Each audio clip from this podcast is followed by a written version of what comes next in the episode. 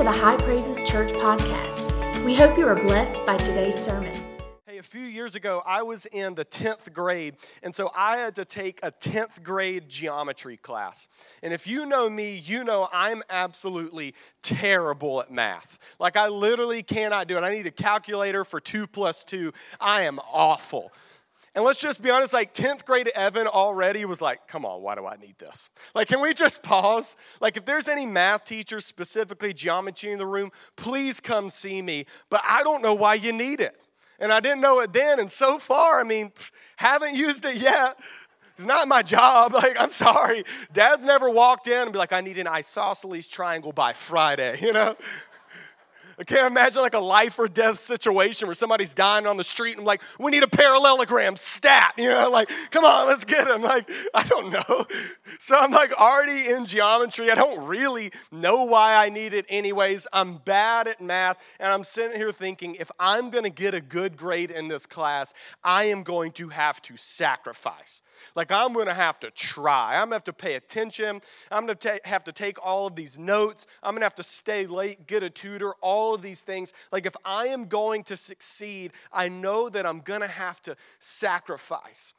And so, in my 10th grade wisdom, I did none of that. And so, after several months of talking with my friends and goofing off and not really trying, I got to two weeks left in the quarter, and they give you an update on your grade, and I had a 58 in geometry. not good. And so I looked at that moment, and for some reason in the back of my brain, I was like, I should be able to goof off and still make an A. But it didn't work out like that. And so then I'm looking at it, I'm like, all right, I can either sacrifice or I can die because my parents will kill me on the spot. And so thankfully, with two weeks left, I just worked my tail off. I had a big test and all these things. I got it up to a high C, and I'm alive to preach this sermon to you today. But man, I did not want to sacrifice. I wanted a good grade, but I wanted it without the work, without the sacrifice. I think it's interesting that when we take a look at our relationship with Jesus, many of us want the benefits of Jesus. We want God's glory, we want eternal life, we want God's favor, but we want it without the sacrifice that we want Jesus to be our best friend. We want God to be our Father. We want all of the benefits of being a Christian, but we don't want to give up anything else in the world. That we think we can cling to Jesus and cling to the world at the same time, but it will never work out like that. Listen to me today. You cannot serve Jesus and the world. You're either all in or you're all out, and it's as simple as that. The problem is that we've lied to ourselves that there's some kind of middle ground. I can serve God and money, but the moment Jesus comes knocking on your bank account, you've left the church. Yeah, I can serve God in the weekend, but the moment that Jesus says, hey, you need to give up the Clemson Tigers for a while, you need to come serve with your family, you need to be in church, you're mad at God for taking away your relaxation. The reality is is that you can't cling to Jesus and the world and my question to you today is who are you living for? Is it Jesus? Is it the world? Let me, let me, let me phrase it like this Who have you died to? Have you died to the world or have you died to Jesus? Who do you love more? Your stuff and your temporary pleasure or the eternal God, the Lord Jesus? That's the question Jesus is asking us today. And that's why we're looking at the Gospel of Mark, the Gospel of Mark, beginning in chapter 8. Now, here's what's going on. Throughout the entire Gospel of Mark, Jesus has showed up on the scene, proclaimed that the kingdom of heaven is here, and then there's all kinds of momentum. I mean, the kingdom has come in power. He's raising the dead, healing the sick, opening up blind eyes, casting out demons. I mean, Jesus is on a roll, and it is awesome. And so he's doing all of these amazing things things. And then right before our passage today, there is this just like momentous shift within the disciples. Because the whole time they didn't really get who Jesus was, but they had a light bulb moment that he's not just some guy, he's the Savior of the world. So he looks at him and he goes, Who does the world say that I am? And they say, Well, you're John the Baptist or Elijah or some other prophet. But he said, But who do you say I am?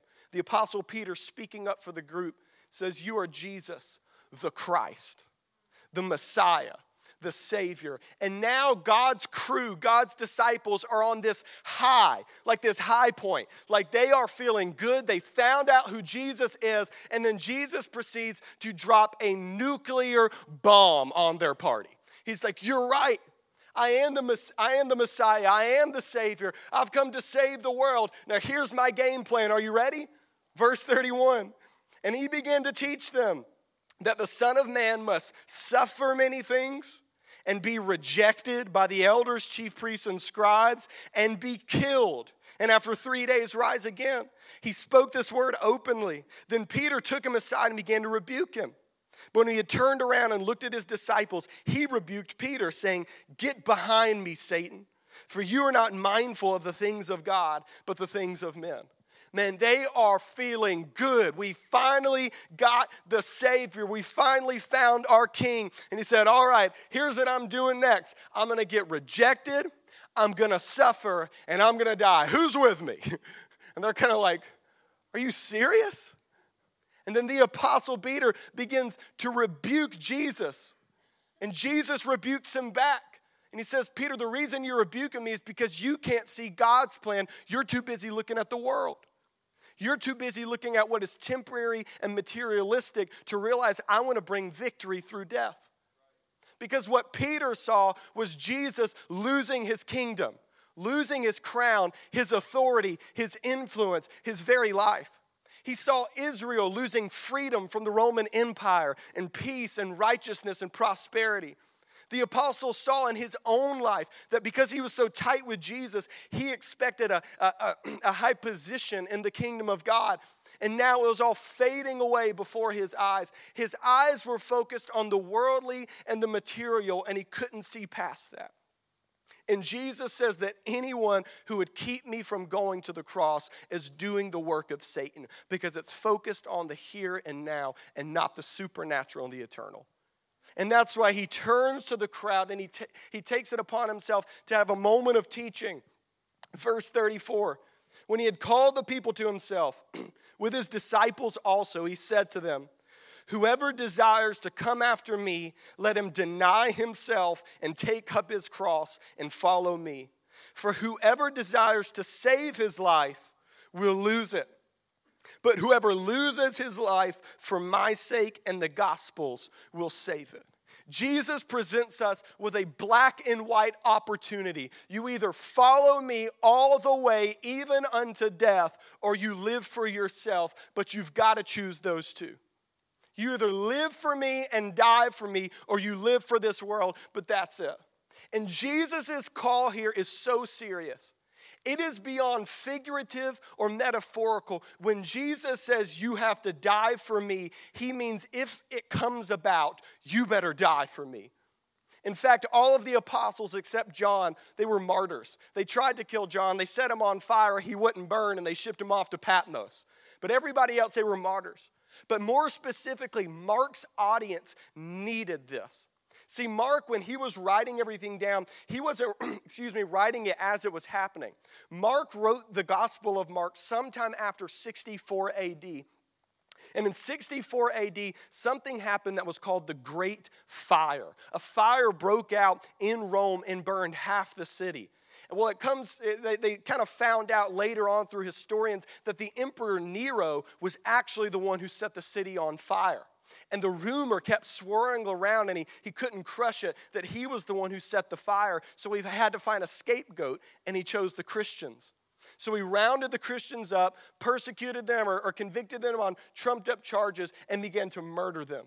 Y'all, they would take Christians and put animal hide and flesh on them and watch them be eaten alive by dogs in the Roman Colosseum. And they didn't even do anything.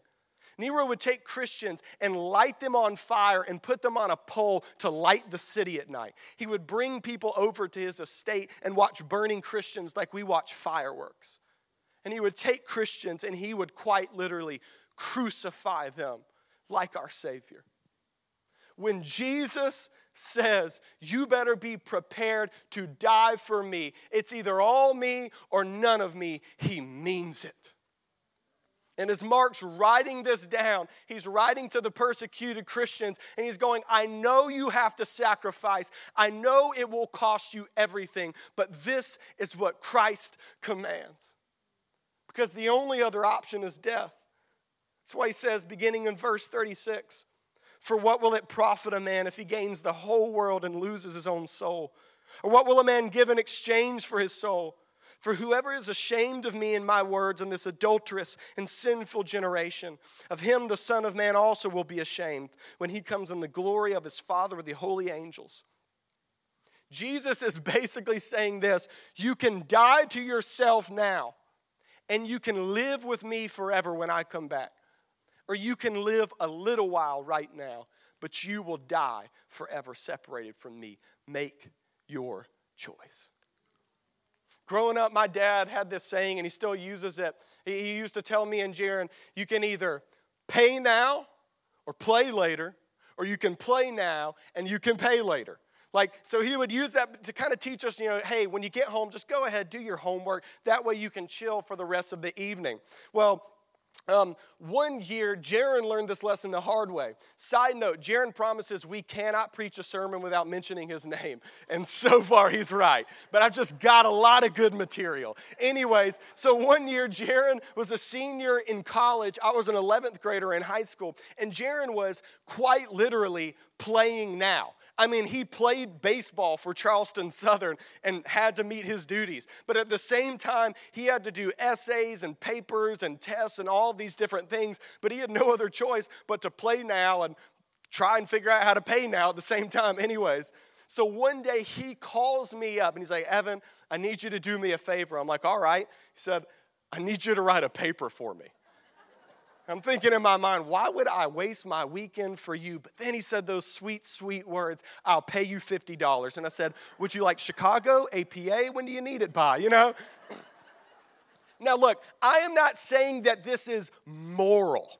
I'm not saying that you should copy us. I'm just stating the facts, okay? We've repented since that we're good with the Lord. Anyways, he was so busy playing that he had to pay.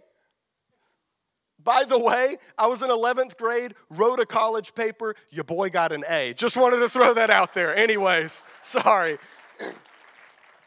Feeling pretty good about myself. Anyways, man, he had to play then, so he had to pay later.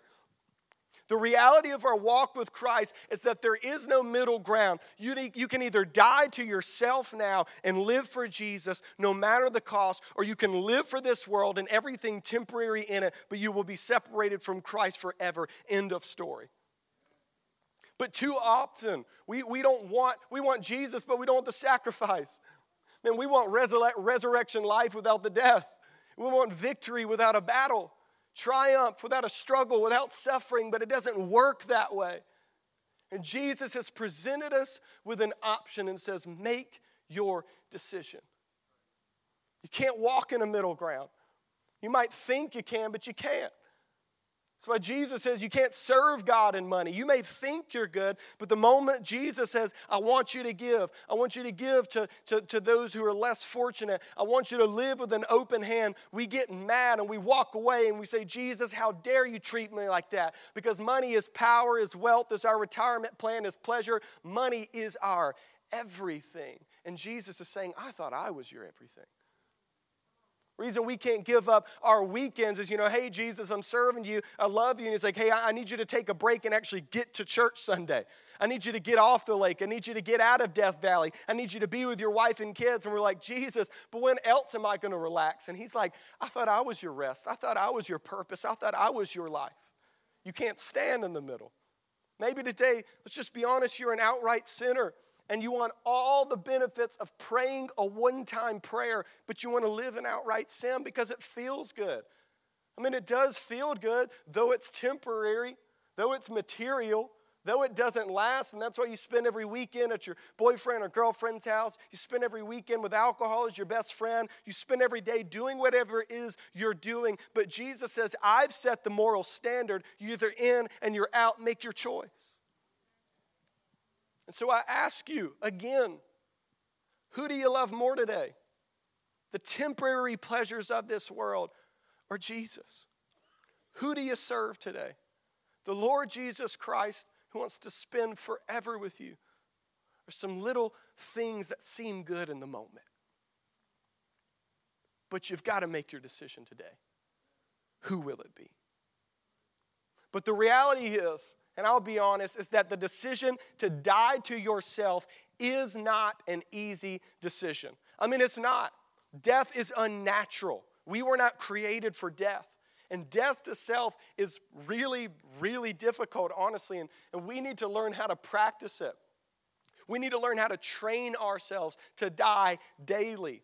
In fact, in the Gospel of Luke, when Luke records the story, he actually throws that word in there. He says, Unless you deny yourself and take up your cross daily, you can't follow me. Jesus has called us not to just die on occasions, not to just be a martyr when it comes up. He calls us to die to ourself and our desires and our wants and our whatevers every single day. And a daily death, death takes practice.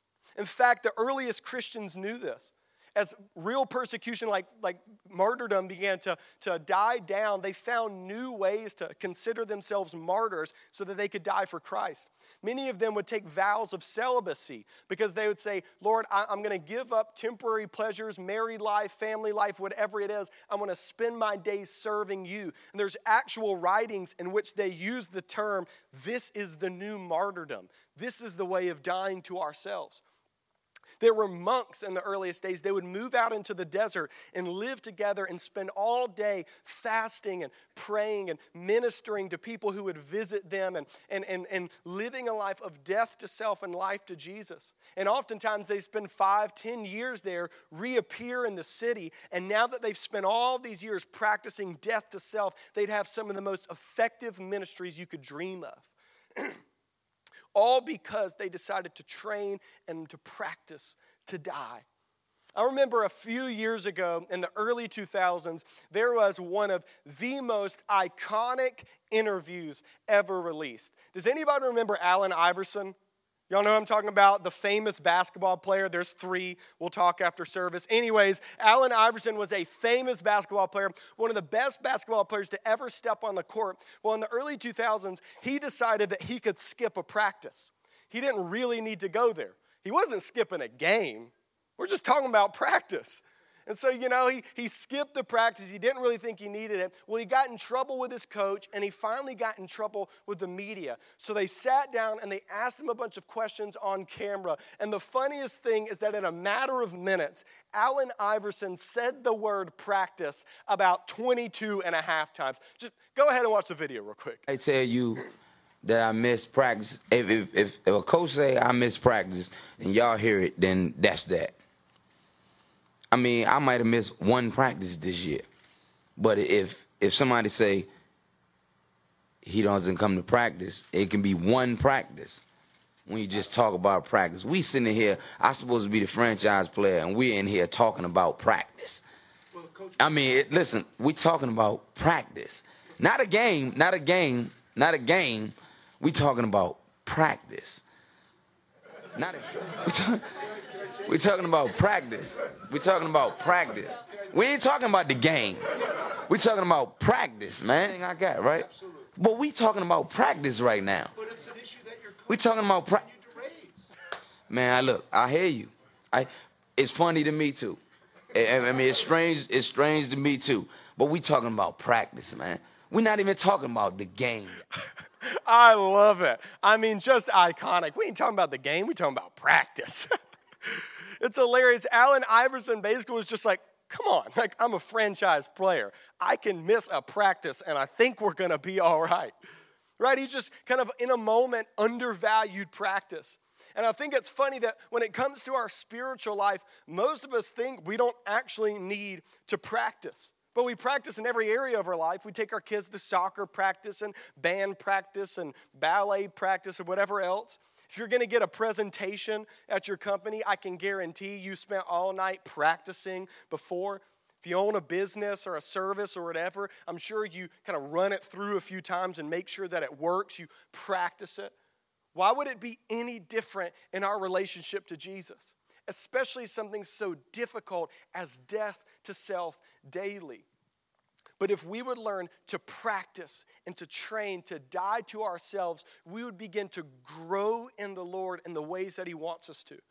So, what are some ways that we can learn to die to ourselves, that we can practice dying to ourselves daily? Well, those same desert monks, when they would be fasting all day, they would usually eat about one meal. And they adopted a Jewish practice, sorry, anyways, af- that what they would do, they wouldn't pray before the meal, but actually after the meal. And they had a more formal prayer, but the content of their prayer after, after every meal went something like this Lord, thank you for filling my stomach, but fill me with your spirit, because I don't live for this world, I live for you. Every single meal, Lord, thanks for filling my stomach, but fill me with your spirit. I don't live for this world, I live for you. That takes no practice, that takes no sacrifice at all. We could start doing it today. Can you imagine? Some of us eat two, three meals a day. If after every single meal we took five seconds to reorient our minds and reorient our hearts and say, Lord, thank you for this meal, but I don't live for this world. I live for you. Fill me with your spirit. Imagine what it could do for you at your workplace that at lunchtime you get done, Lord, fill me with your spirit. I live for you. How you're going to interact with your coworkers and your boss and your customers that are driving you crazy. Imagine after praying that after breakfast, how are you going to treat your kids who are driving you up the wall and you're about to slap somebody? You know what I mean? Like, imagine if you prayed that prayer three times a day. It may not be effective on the first time or the fourth time or the sixth time, but as you make that a regular practice in your daily life, it'll actually begin to change the way you think, reorient your desires, and you want to die to yourself and live to Christ daily. But what about the opposite end? what if we got a little bit more extreme? This is something we practice at High Praises annually. What about fasting? Fasting is a biblical practice where you just push back the plate, you don't eat a meal, and you can kind of take that same prayer and say, Lord, I didn't feel fill my stomach because I live for you and not for this world. It's a way of denying yourself, denying your appetite, denying natural nourishment to seek after something greater and something spiritual. And then we live in the most prosperous society in the history of the world. Like, we have so much food, we have an obesity problem. Do you know how rich you have to be to have that? And so, for most of us, we're eating all the time. If we have the smallest desire, the smallest appetite, we can just fulfill it immediately. Can you imagine if more than just once a meal, you decided to practice pushing back the plate and saying, Lord, I don't need this. All I need is you? Can you imagine if you practiced self denial and say, Lord, I care about you? So I want to encourage you start to regularly fast. It can look like all kinds of different ways. You know we're going to fast as a church in January. What if you did it once a quarter and you just planned it for a week once a quarter I'm going to fast? There are people like the earliest Christians every Wednesday and Friday they would practice a fast. John Wesley, the founder of Methodism, would practice every single Wednesday. It was just a part of his life. What if you took up fasting as a way to die to yourself and live for Christ? But finally, I want to do something that I think will heavily challenge all of us. Another way that you can die to yourself is by opening up your pocketbook and giving. Because the reality is that many of us put money on the same pedestal as God. Because money can do a lot for us. Money's my security, money's my safety, money's my pleasure, money's my fun, money's my health. Money is everything to me. Most of us deep down believe if I could just have enough money, I'd never worry again. And the reality is that's just not true. And Jesus says a whole lot about money. Imagine if you practice regularly living life with an open hand. What if you practice giving to people that have needs? What if you practiced generosity?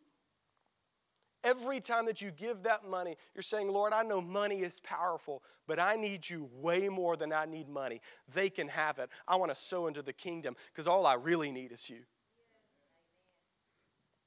So I want to encourage you if you know somebody, maybe a widow, maybe a single mother, someone like that, that is just struggling to just meet their most basic needs, give to them. If maybe you don't know somebody like that, find an organization you trust to steward your money well and give to them. One of the things I'm passionate about, there's an organization called Open Doors USA. They support persecuted Christians around the world. Give them housing, give them food, give them education. They give them trauma care after something terrible has happened to their family or their community. They're there for them. Whatever it is, open up your hand and give. And the reality is, is that as you begin to train to die to yourself, whether it's pushing back the plate or opening up your wallet, you will actually experience victory in different areas of your life. Yeah, you might be pushing back the plate and denying yourself that way, but that sin that you've been stuck in for the past four years starts to get weaker and weaker and weaker. Why? Because you're denying yourself and you're living for Jesus. Yeah, you might just be opening up your wallet, but, but that quick temper begins to die down over time because you're training yourself to die to myself and to live for Jesus. Whatever your vice is begins to die down as you live for Jesus because, because you're training die to self, live to Christ, die to self, live to Christ. And I'm telling you, it works. Let's train ourselves to die to ourselves and to live for Jesus. But look, I understand that if you're listening to this sermon, it's really hard. Like, it's difficult. Like, this is a challenging sermon. And it would be easy to walk away from this service today and honestly be a little bit depressed. Like, you get home, you're like, hey, honey, how was church today? Oh, it was good. He told me to kill myself. I'm going to take a nap. You know, like, you're like, I don't know. This is really difficult. And the reality is, is that when Jesus dropped this bomb on his disciples, he knew that too. He knew he was giving them a hard saying. He knew that they needed some encouragement. That's why this happens in chapter 9, verse 1. And he said to them, Assuredly I say to you, that there are some standing here who will not taste death till they see the kingdom of God present with power. Now, what is Jesus talking about? Why has he thrown that in there? Because Jesus hasn't come back yet and all of his apostles and disciples, well, they, they died. They're not here anymore. I believe when we look at the, the, the, the, deeper context of the Bible, we'll understand what's going on. See, immediately after this, Jesus takes them, takes Peter, James, and John up to a mountain, and they experience what's called the transfiguration. So it's just a few days after this really hard teaching, Jesus takes his closest disciples on a mountain. And the same man who looks like a normal man, the same man who said, My role is to go and suffer, to be rejected, and to die, the same guy who said, You need to die too, stands on this mountain, and all of a sudden he begins glowing with beams of light. I mean, his face is shining. His clothes are white and they're shining. All of the sudden, the same man who was just talking about death and, and, and brokenness and seeming defeat is showing God's glory. And I believe the reason that Jesus did this and that Mark put this here is that Jesus is wanting to tell his disciples and us something. That yes, the way to victory is through death. Yes, we have to die to ourselves. Yes, it may be difficult, but on the other side of it is glory. And just as Jesus died on a cross, Three days later, he rose again, not as a dead, broken, messed up, frail body, but in glory. Jesus is saying is that if you will die to yourself, your future is glory too. And I know that it's difficult, and I know that it's a hard saying, and I know that it's challenging, but it is worth it because my glory is awaiting you. And so, suffering and death and self denial and denying the pleasures of this pleasures of this world. I know that it's difficult, but it's all completely worth it. Because we begin to die to ourselves, we'll see God's glory now. Praise God, we'll see His glory in the future for eternity. That as you begin to die to yourself and live for Christ, God's glory will show up. As you die to yourself, patience will be placed in your heart you didn't know you had. As you die to yourself, love will begin to appear in your heart for your neighbor you didn't know you had as you begin to die to yourself, you'll be able to bless your enemies, and you didn't think you could do it. As you die to yourself, you'll be able to forgive those people who wronged you all those years ago and just let us let it go because you've died to yourself and you've lived for him. I wouldn't be surprised if the miraculous starts showing up in your life when you die to yourself and you live for Jesus. If God starts speaking through you, if people at your workplace start getting saved because of you, if your entire family's life is transformed and changed because of you, because you've decided to live a life that's not about me, but all about Jesus, no matter the cost. But praise God that when it's all said and done, one day Jesus is coming back. And after all of this suffering, after all this denial, after all of this death, we're going to rise up out of the ground, glorified bodies just like Him, and we are going to live forever. And the momentary suffering and affliction in this world won't even matter. It'll be in the past, and eternity is in the future with glory with God. And it's worth it. It's worth it. It's worth it. Make the decision, it's worth it. Die to yourself, it's worth it. It's all worth it. Don't fix your eyes on the things of this world that feel good right now. Look up and look into eternity. It's worth it. So, as the band comes on the stage, would everybody in the room just stand?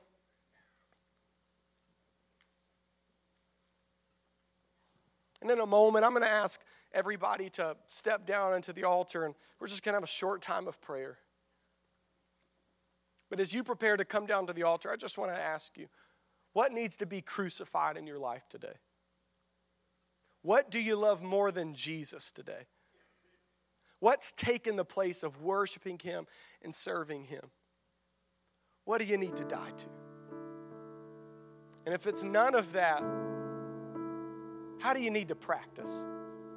If you're not fasted in a while, challenge yourself to fast.